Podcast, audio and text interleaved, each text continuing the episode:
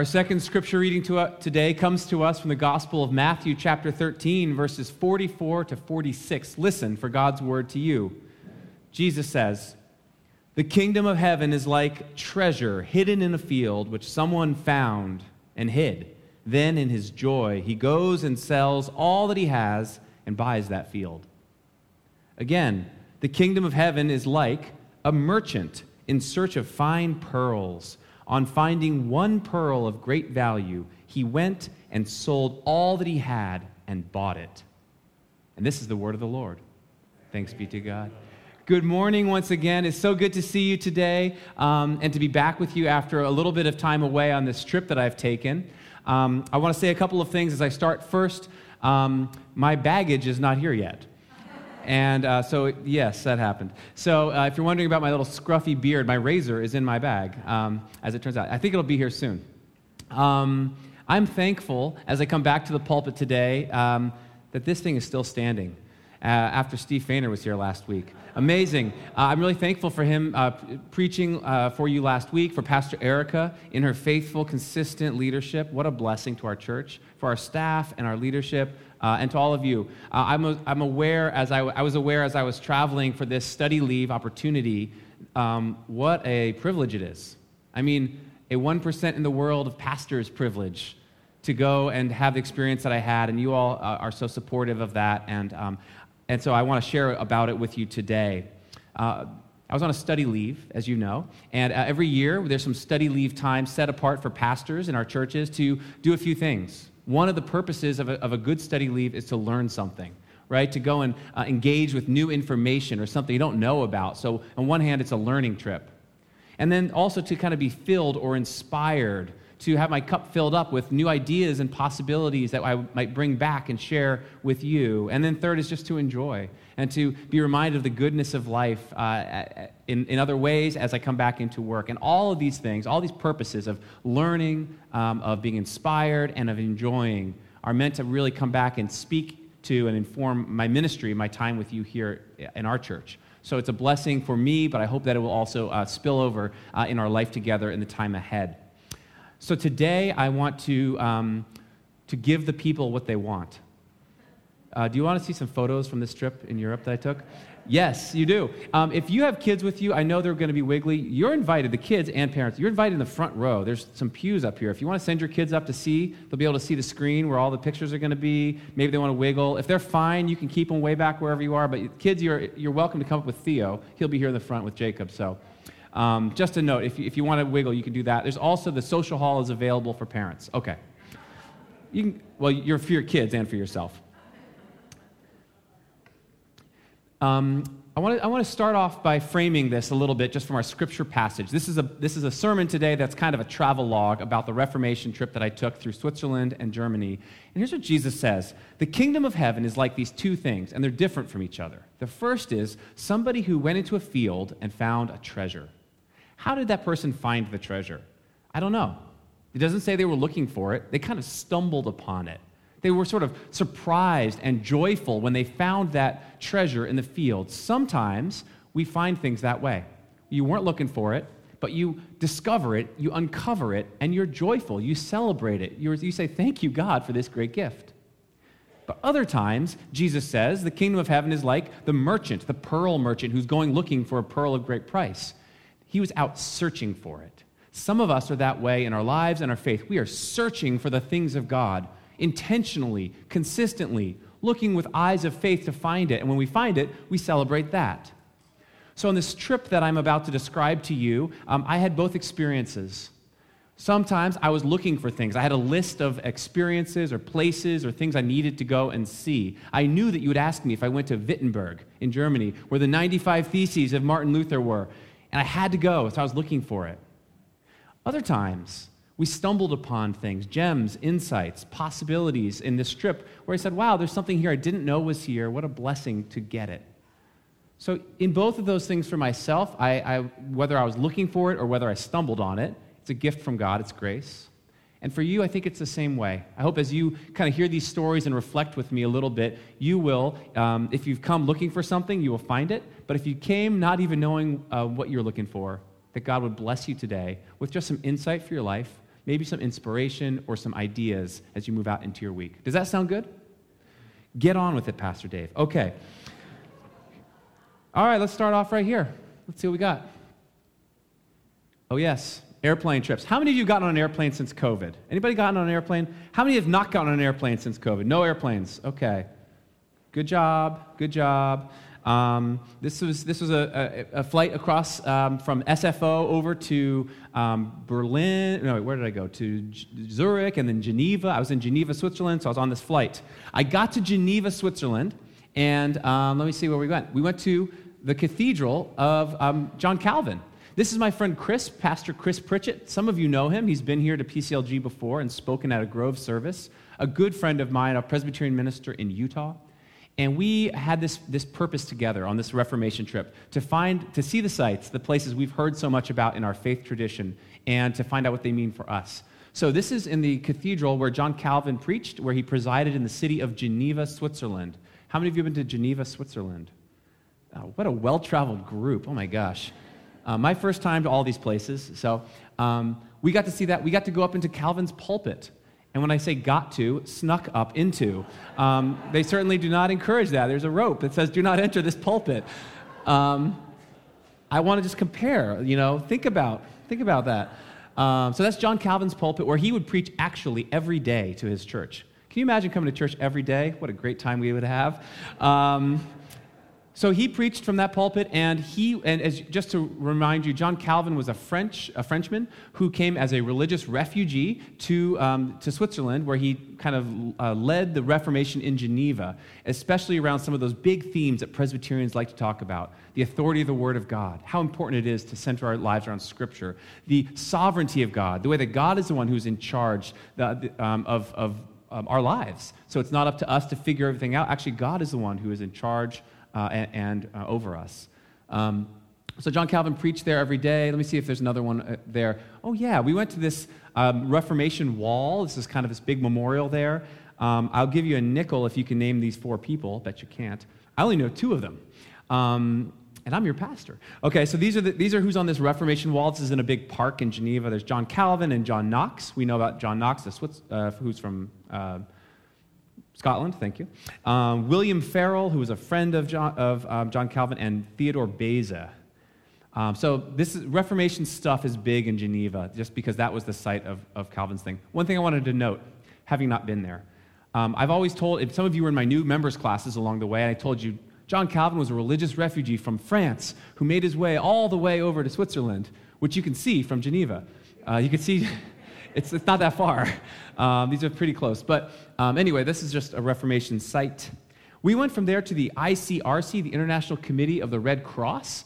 Oh, by the way, there's a lot of selfies in these photos, so just be ready for that. Um, the International Committee of the Red Cross, which is a great organization. We know the Red Cross, the Red Crescent, always available in times of crisis in the world. Um, and they have a great exhibit which tells the story of their work in warfare, um, related. Let me see if there's another one. Yeah, people telling their stories of having been helped as refugees um, in time of need.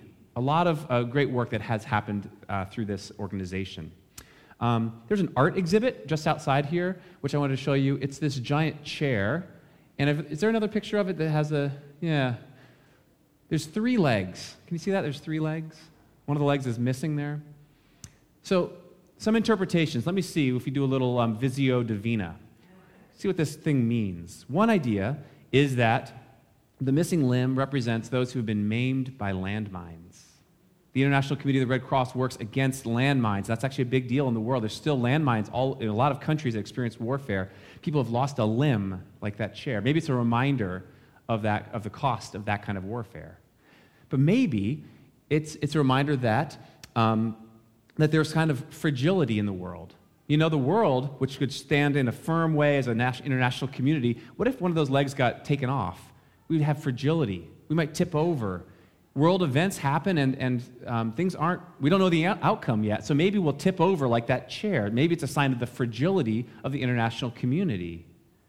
But then maybe this chair with only one, with one leg missing is a sign of stability strength, the way that there's resilience. Even when something happens, something bad in the world happens, this chair is still standing. It didn't tip over, it's still standing with three out of four of the legs. Maybe it's a sign of human resilience. I don't know. This is art, so we can always interpret it. Maybe you'll have a better example or um, explanation later for me. But that was something that I thought was really kind of cool. We went to the uh, UNHCR, the United Nations High Commissioner on, Re- on Refugees, uh, something that our church cares about quite a bit and works on quite a bit. Uh, the plight of international refugees around the world, the way that we as uh, Christians are called to help them and reach out, which we do as a church. So that was really interesting to see. Um, I think we drank a lot of coffee, like those little coffees, you know, in Europe. Like every couple hours, let's go have a coffee. Oh, yeah, that's a good idea. Um, and so uh, this is my friend Chris and me. And then we also found all over um, Geneva, they have these fountains with little gargoyle heads that spit out clean, potable water. Uh, you can drink it. And so we went around drinking water out of a gargoyle's mouth. I thought it was kind of fun. Um, very charming. We went out to dinner uh, and enjoyed some fondue, as you'll note there, a very traditional Swiss treat. Um, you know, it's a lot of cheese to take in, but it's tradition. Okay. Um, from Geneva, uh, we went on to, to uh, Zurich, which is the land of Zwingli. This is another one of our reformers, uh, Ulrich Zwingli, um, who was a friend of John Calvin, and they worked together. Um, so this is Zwingli Platz.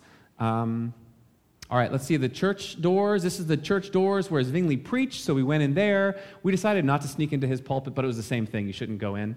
Um, and then I'll show you something cool. Okay, so this guy Zwingli, who some of you probably have not heard of, I'll show you his statue. There it is. Ah, what a guy. Very important, right? And we were there on this Reformation pilgrimage and journey, and we said, let's, let, us let us focus on the, the work, life and work of these important people and what's God going to show us about, about their lives and why are they so important in Europe and why do people here respect them and honor them so much, focus on them. And then, the, then we saw the next photo. This is this guy on a lunch break checking his phone, just sitting on the statue steps. Very interesting. Uh, his, his paint truck was right next to it. He had gotten out of his paint truck, he had his lunch, he had his phone, and he was just sitting there at the foot of Zwingli, a person who he probably didn't know about, he probably didn't, you know, kind of care about. And so we were reflecting on this idea. We as a church have a tradition that comes from the Reformation time period in Europe, right? A lot of our, um, our church governance and our theology builds out of this important time. And yet, what does it mean today? What does it mean today to the people who live there? But also, what does it mean today for us? How, does, how do the realities of um, God's word to us matter for our lives now? Or are we kind of like this painter guy, sitting there checking our phone, scrolling through Facebook or Twitter on our lunch break, unaware of the things of God right before us? I just thought that was an interesting one. Um, we went from Switzerland, from Geneva and Zurich, uh, by train uh, to Munich, Germany. We went over to Munich. Let's see if we have anything there. Oh, yeah. Um, and I have a lot of great pictures of Munich. How many of you have been to Munich, Germany? Munich, Germany. Okay. Wow, gosh. I knew you would like this because you've all been there. Um, I loved Munich. It was an amazing place to be, um, just historic and great. We went into a church the first night we were there, walking by, and it's the, called the Church of the Holy Spirit, although Annette will have to tell me how to say it in Germany correctly. Um, the Helgisch I can't say it. Um, and when we walked in, we saw this amazing sight. The front of this altar, this is a Roman Catholic church, was done up with lights, reds and pinks and oranges. And there were, it was filled with people. And there was a band, kind of like our worship band, leading and singing worship songs in German and in English. A lot of the songs that we know that we, that we sing here. And we, we, we went in, and it was filled with visitors and tourists, with members of that church, with uh, young people. The only church I ever saw young people in was in this church. And they were singing and praising God. And it was like a Friday night, kind of just like an, or maybe it was Thursday night, whatever. It was a kind of an outreach thing, just among people there. So we sat for a while and were really blessed. It was one of those moments where we hadn't gone searching for it like pearls, we stumbled on it like a treasure in the field this is something to notice for us here in, in, our, in our setting because a lot of you have heard about and know about kind of the secularization of Europe, right? As a place which was once the, the cradle of, of the Christian faith, which is now kind of full of empty cathedrals. And I, and I think that, that that's largely true. If you go into the great cathedrals, you will not find vibrant uh, faith communities there. But if you look around the edges and around the margins, that's where you will find them. Around the edges and margins of, um, of, of, society. That's where the life is of the Christian faith in Europe today. So this is like a, um, a startup church, a, a, church plant, if you will, that's using this space, re envisioning their, their traditional space for lively worship. The next night, we went back, and there was another service. It was very similarly lit, and this was led by the Roman Catholic Church. And they had their own band and their own lights, and they were doing communion, and it was actually very similar. One difference the crowd included a lot more Filipina people, women, Filipinos, who work in the service sector across Europe. And they were there because they're largely Roman Catholic, and they showed up for, for Mass. And this was a, it was again, it was like a Friday or Saturday night, not Sunday morning worship, where this, wasn't, this church wasn't even open on Sunday morning. But it was open two nights before that, and everyone came in and out. So, what's the relationship there of the old, the tradition, the set, with what God might do within it? Whether around the edges, or even within, in this case, the Roman Catholic Church doing something different. Very, very interesting to see. Um, we were in Munich for three nights. We had a great time, um, as anyone from, who went to Munich probably can, had as well. Um, and then we went on from there, and we, we went to Dachau, which is just outside of Munich. And you've been to this place where you've seen this perhaps, right? Work will make you free. This was a concentration camp set up uh, within the first months of Hitler's uh, leadership of Germany in the 1930s. Within just three months, he already set up Dachau as a concentration camp to send his political rivals uh, and those he considered undesirable in their nation, ultimately including the Jews, but, many, but as well as uh, Roma, Gypsies, um, Roman Catholics, um, homosexuals, anyone he thought of as less than and not um, who we wanted to be around. So Dachau, I've never been to any concentration camp before in my life, so it was very um, moving to see. It reminded me in a way of um, maybe Robben Island in South Africa, or even of Alcatraz in a way. It's an old prison, you know, and has that sort of oldness to it. But we heard the story here in Dachau about what happened, and that was um, important to see. We also saw this next to this, which is um, a memorial plaque to the 42nd Rainbow Division and other U.S. forces who were liberated Dachau.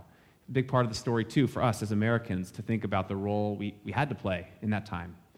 And the pictures from this prison when it was liberated um, were amazing to see.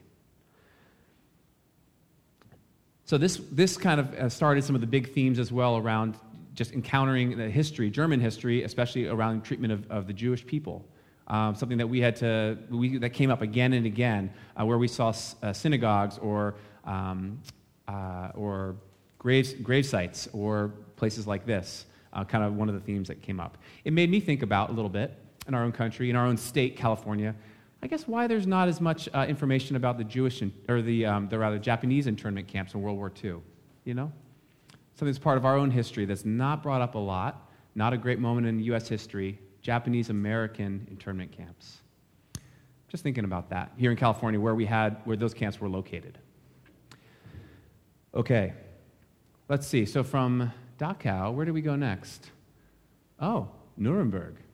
Um, we stopped, this is Chris and me, and we stopped by our friend uh, Peter's place. And Peter is a German Lutheran pastor. Some of you have heard about him before because he was uh, my original doctoral uh, dissertation advisor when I started my doctoral program.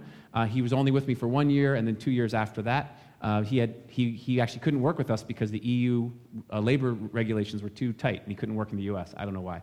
But um, he's there. He's a Lutheran pastor, and he showed us around the town. It's a beautiful town. Some have called Nuremberg the most German of the German towns. So if you like kind of like old feeling, it's, it's like that. Uh, they have a, I think I'll show you a beautiful um, kind of castle at the top, and it's very fairy tale. How many of you have been to Nuremberg? Oh, yeah, I'm not surprised. Um, so it was great. It was really great to, to meet with him and hear about his ministry and his life, reflecting on those same themes about the tradition and then what's new about it, uh, what's coming out of it. Okay, the next one I have is that we were on a lot of, oh, thank you. we were on a lot of trains. Um, while I was away, Lisa had to pay our credit card bill, and she said, There's a lot of train travel on this. Is that right? I said, Yeah, that's, that's right. So, um, okay, next one, next one. Uh, we went from there to uh, the town of Worms. That's Worms to us. Um, and in Worms is a site of, the, of um, an important Refor- Reformation um, history. There's this monument, and here it is. It, if you can see it closely, it looks like uh, Martin Luther is kind of like dancing like this. I kind of liked that. Um, I thought it kind of showed his, his spirit, you know. Um, this is the place in 1521. Um, 1521 where Martin Luther, this young Augustinian monk, uh, he came for the Diet of Worms, uh, where he encountered the um, imperial. Oh yeah, this is so. This is the sort of monument. He encountered the the imperial um, representatives and had to present his thoughts on what were the 95 Theses. He had to defend himself. And so he went and he defended himself. Um, let me see a couple more of these. This is just, oh, come on. Yeah, so we, we, had to, we had to have a good time. Um, let's see if we have some more here. Okay, here he is, defending himself in front of uh, the emperor's representatives and the sort of Catholic Church. And he, in the end, uh, he said this My conscience is captive to the word of God. My conscience is captive to the Word of God. I will not recant my views. I will not change them based on your doctrines unless you can prove to me and show to me by Scripture and, and uh, clear reasoning that I'm wrong. My conscience is captive. So, this is part of that freedom of conscience that we, that we believe in, that we hold on to in our churches as well. Later, it added this line, Here I stand, I can do no other. It was added to the speech later. Um, so, it was great. Uh, all around town, there were flags and things for, you can see Luther there, kind of the Luther 2021. And then there's these, um, yeah, this is, this is there. Wait, go back. Um, are you saying I'm going too slow? All right, we'll see. Go back one. This is a church where uh, Luther preached while he was there in Worms, so we went in there. It's been all redone. Okay, next one. At the end of the Diet of Worms, uh, Martin Luther was uh, sent out of the city. He left the city. But then, he, on the way home, he was kidnapped. And some of you know the story. It was a setup. He was not really kidnapped, uh, it, was, it was for his own protection. So his, his protectors kidnapped him so that he wouldn't be killed and spirited him away to the north, let's see that, up to Wartburg Castle, where he then translated the New Testament into, from the original Greek into uh, German, and so people could read it and understand it. So that's part of his whole thing. That's the journey there. And he has a sweet haircut. Um, in Worms, there's also this, uh, let's see the next one here. Um, this Jewish uh, synagogue.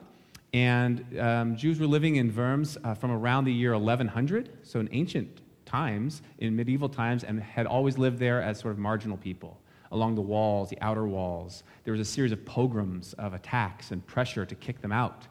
Um, and so this building was, was destroyed and rebuilt and destroyed and rebuilt, and the people were moved and they came back. Um, and it's sort of, and one thing I noticed about Jewish sites in Germany was that there was a lot of security presence everywhere we went. Maybe you've seen that. There were guards, uh, police at everywhere that was a Jewish site of any kind, and nowhere else but those places. There's something there. Um, this is a cemetery, which is the oldest Jewish cemetery in Europe. Um, and you see the stones on top of the graves, which is a tradition showing that somebody has, has visited and is there blessing them. So we walked around in this, in this place. All right, let me see. A few more things, a few more things. From this, uh, from Worms, we went to Heidelberg, and it was a rainy day, uh, but it's beautiful. They have a big castle there, and this is a place where the Heidelberg uh, Catechism was written, which is part of our Book of Confessions as Presbyterians. Uh, Luther visited here and argued with the Catholic Church. Um, it's also a beautiful place for a walk, even on a rainy day. It's a great, it's a great place, Heidelberg. Next, we took the train to Wittenberg, because I knew you were going to ask me about it, uh, and it's about an hour outside of Berlin. And um, this is the place that Martin Luther lived when he was a young monk. Um, it's where he it's where he put his 95 theses on the, the castle wall or the castle church wall or door. Um, so when you walk, let's see the next one here. When you walk through town, you can see that's, that's the, the castle church. And at the top, you, you'd have to scroll in to see it. Yeah, there it is. You just walk through town. It's really big. It's, uh, I'm going to say it wrong. So it says, Ein Feistberg ist unser Gott. A mighty fortress is our God. And we're going to sing that on Reformation Sunday here on October 31st. It's written in big letters at the top. So you kind of walk through town to get to that uh, castle church, and then you get to that famous door, um, the place where Martin Luther put his 95 Theses. And the original door burned down, so this is a replacement door, but this is the site where that happened. Um, and a lot of folks come over there and you get some selfies. Great, great job. Um, okay. Then we, we went over to um, Luther's home, which was in this Augustinian um, monastery. He lived here as a monk. He then went and did the and started the whole Reformation. And then something we don't we remember about Martin Luther is he um, he got married. He, he, had been a priest and he married a former nun who he had freed from a from a, a nunnery, if you will. And her name is Katharina. And um, I think there yeah there she is, um, a statue of her. That was his wife. They had a, a, bunch of kids, and they lived in this former monastery together with all their kids, and they also hosted groups of students there. Maybe you've heard about Luther having those table talks, right, where he would sit around the table and talk theology, and uh, he, they seemed to drink a lot of beer in those times and, and have these kind of things. This was in this home that we visited. It's a great museum. And if you're ever there, you should definitely see it. Maybe you have. There's Martin Luther, there's his wife Katharina. In their own time, they were kind of um, feminists, actually, where they, where they were kind of complementarians, meaning that they each had their own roles and spheres. But within that, his wife had a lot of power. She was actually a home brewer, as it turns out. She ran the household and kind of all the food and hospitality side, while he, uh, Herr Doctor, was um, writing and um, carrying on, doing his thing. So that was, that was interesting. What else do we have here? One more? Oh, so then we must have gone to Berlin, right? This is the Brandenburg Gate. How many of you have been to Berlin? Okay. Um, so when we went, actually, it was all closed down because there was like a, some kind of a parade going on. So we, had, we were riding bikes. We had to sneak around the back, but we did, don't worry. Um, and just across from, from uh, the U.S. Embassy there is this memorial. This is the next one, which is a memorial, a Holocaust memorial to the Jews uh, who were killed in Europe. And um, this is a really powerful memorial. The further in you go, the higher it gets. It's reminiscent of um, tombs. And there's just, it's just this huge space to explore. You're, under, you're, you're, you're so small, it's bigger than you. It starts out small, you can handle it. But then the further in you go, the higher it gets to remember what happened there. So it's very powerful. We, then we were playing tourist largely in there. We went to uh, Checkpoint Charlie, which is pretty cool. Um, there at the edge of where East Berlin met West Berlin. Um, we went to the Berlin Wall, the largest part of that wall that is still standing. Let's see if we got that. Oh, yeah, that's Checkpoint Charlie. Yep, yep, yep. People selling a lot of Soviet era things there. Um, so we went to the wall. On, this, and on one side of the Berlin Wall is all murals, painted murals, like just for long, a long way. The other side is all graffiti, and it's sort of Berlin is known for its graffiti in a lot of ways. Yeah, the famous photo. That's a real, that was a real picture that was taken, but um, okay. Just looking at the wall. You can see about how high it is. You know, it's, it's pretty high. Um, there's a lot of, yeah, looking cool. It's our album cover picture. Um, this is a church, actually, we were just walking by and we saw this church. This is a church that Martin Luther King Jr. visited when he came to Berlin. And, um, and I don't know, I just thought that was kind of cool. Like there's a picture of him there, and um, so, little connection. We visited a friend named Susan, who's a friend of ours from, from New York, Lisa's New York days, who owns a bar in Berlin. So we went to her place to see what she was up to. We met her husband. Um, and then on the way home, oh, somebody gave me a sweet upgrade. So I was really comfortable. Let's just say that. Um, all right, that's enough of those. Um, all right, those are all your, those are all your photos. That's all the fun. Now let's get back to serious business. Um, okay, our time is all right. A um, couple of things. Couple of things, really quickly. One is uh, the things that I noticed. One is that Reformation time in Europe, especially, the focus was on um, was on Scripture, on God's Word. Whether it was translating it into German so people could read it, making it accessible so you didn't just have to listen to what the preacher said, you could read it at home for yourself. Um, I love that uh, as a church we were reading Proverbs together, or in some cases, trying to read Proverbs together, because I heard from some of you that said, I don't know about these Proverbs. Um, but the, the, that scripture reading or uh, hearing it on Sunday morning that's at the center of our lives and that feeds us. I hope that you're continuing to be fed by the scripture here on Sundays and in your own life. That was a real focus. I was impressed with what I saw from Calvin, Zwingli, and Luther as, as pastors. They were just regular pastors, as well as like kind of Reformation leaders so they had their parishes, their churches. Um, Calvin preached every day. I mean, he puts the rest of us to shame. Um, but I really kind of appreciated you all as my church, uh, people that I get to, to speak to regularly uh, and, and care about. Uh, while I was gone, I heard a lot of pastoral care concerns. Some of you directly with me, some through Pastor Erica or others. I heard a lot about what's kind of going on in the life of people in our church, big concerns of, of our lives, and how our church is a place that, that we get strength that we, that we meet God, that we, are know, that we know we're not alone, and that's so important. So that was something I noticed. One other thing that came up, another thing that came up was um, the way that theology and social change and politics and family life and economics, all of it was mixed together in that Reformation time period. It wasn't as if Martin Luther or John Calvin had the coolest ideas that everyone said, yeah, let's do that. Instead, their ideas really informed people's lives. They mattered to people about um, how they were, about their finances, about their political freedoms, about the way that they live their lives. So I think for us, that's also a reminder the way that you know, we don't want to be just kind of pie in the sky thinking about big ideas, disconnected from reality. We always want to connect in God's word uh, back into the life that we have, actually into our real lives. And then um, I would just say that we had kind of an action reflection model when I was there. We had this action reflection where we'd go out and do stuff, see things, and then sit down together on a train ride and say, what did that mean? What did that bring up for you? What do you think that has to do with us? And that's something we can practice together too as a church, you know? Action reflection. The end of a week where all the action has happened, we come back into church together. We reflect. Maybe in coffee hour, maybe with a friend, maybe here in worship. What does it mean for our lives? So, the kingdom of God is here in these two ways. Whether you're looking for it, like a pearl merchant, and whether you've come here on a Sunday morning looking for some things of God, maybe you found it. Or sometimes we stumble upon it like a treasure in the field. We didn't know it was there, and it surprises us. But all of it is great, is the grace of God for us. Um, so I want to close my sermon, and, and this time um, on that note. If you're interested in, in some more, I want to invite you to my supper and study program in two Wednesdays. We're going to talk about some of these things and have a chance to interaction, some more action reflection. I'd love to hear some of your own insights into these things and to talk together. So this is a one way conversation, but that will be more of a dialogue. So I invite you for that. God's grace is with us um, in old times, long ago times, Reformation times. God's grace is with us today, even for you in your life. Amen? Amen. Amen.